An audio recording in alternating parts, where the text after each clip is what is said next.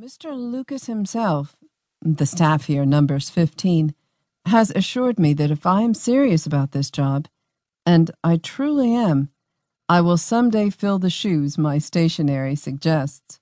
Meanwhile, I suppose I will just have to pay my dues with a meager salary and meager existence as I dredge through a pile of unsolicited manuscripts. Home right now is a basement studio in a mostly Italian section of Manhattan. Decent housing here is about as scarce as open space. You learn to take what you can get and can afford. Here's my new address 424 Monroe Avenue, number 6, New York, New York, 10003. How are you doing now that we are no longer in school? Perhaps you and your beloved Brad are living in sin. What's happening with the boutique venture? Or have you decided to get a job? Ha ha. I got a letter from Gabriella yesterday. She's teaching at a business college in Vancouver, and if I know her, she's not above giving private lessons to the right six foot four male student. Smile. Haven't heard from Kelly since I moved here. I guess the mail travels at a snail's pace from London, or so I'd like to believe. Well, I must get back to the task at hand, boring as it is. Take care, and write soon. With love, Tammy. P.S. This marks the first time, other than summer vacations, that we've lived apart since our freshman year. Aren't Gabe and Kelly lucky that they only had to put up with us for two years? A letter from Gabriella, Vancouver, British Columbia, 21st June, 1980. Dear Jess, I was so thrilled to receive your letter yesterday. It is so hard to believe that we are no longer crammed into that apartment while cramming for exams.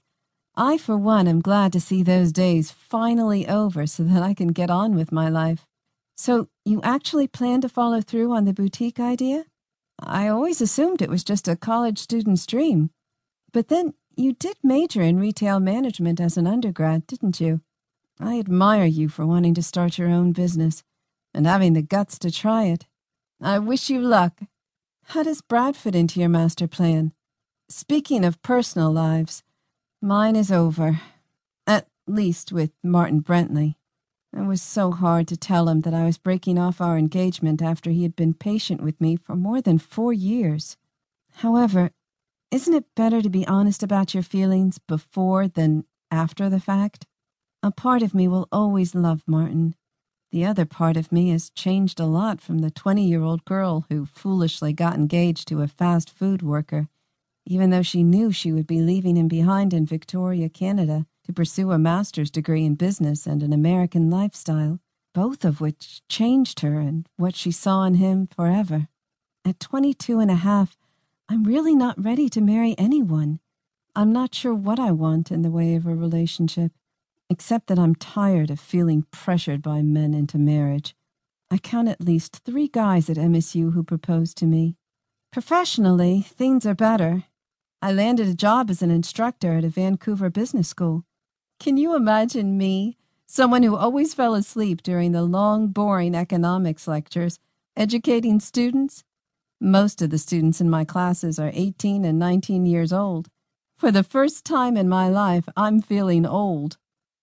I'm not sure if this will become my life's work, but for now it's paying the bills.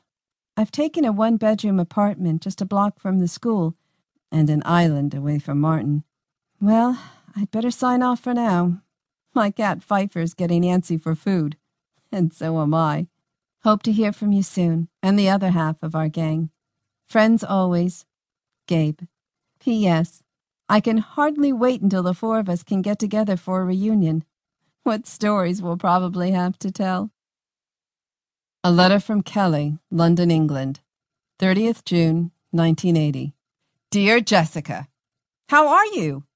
I know I promised to write as soon as I found a place to live, but I developed a serious case of procrastination. I guess old habits are hard to break. I'll try to be better in the future. I've just written Gabe, but don't have Tammy's address. Please send it when you write. If she gave it to anyone, it would be you. I'm living in a tiny flat in a section of London called Earl's Court. The area is somewhat comparable economic.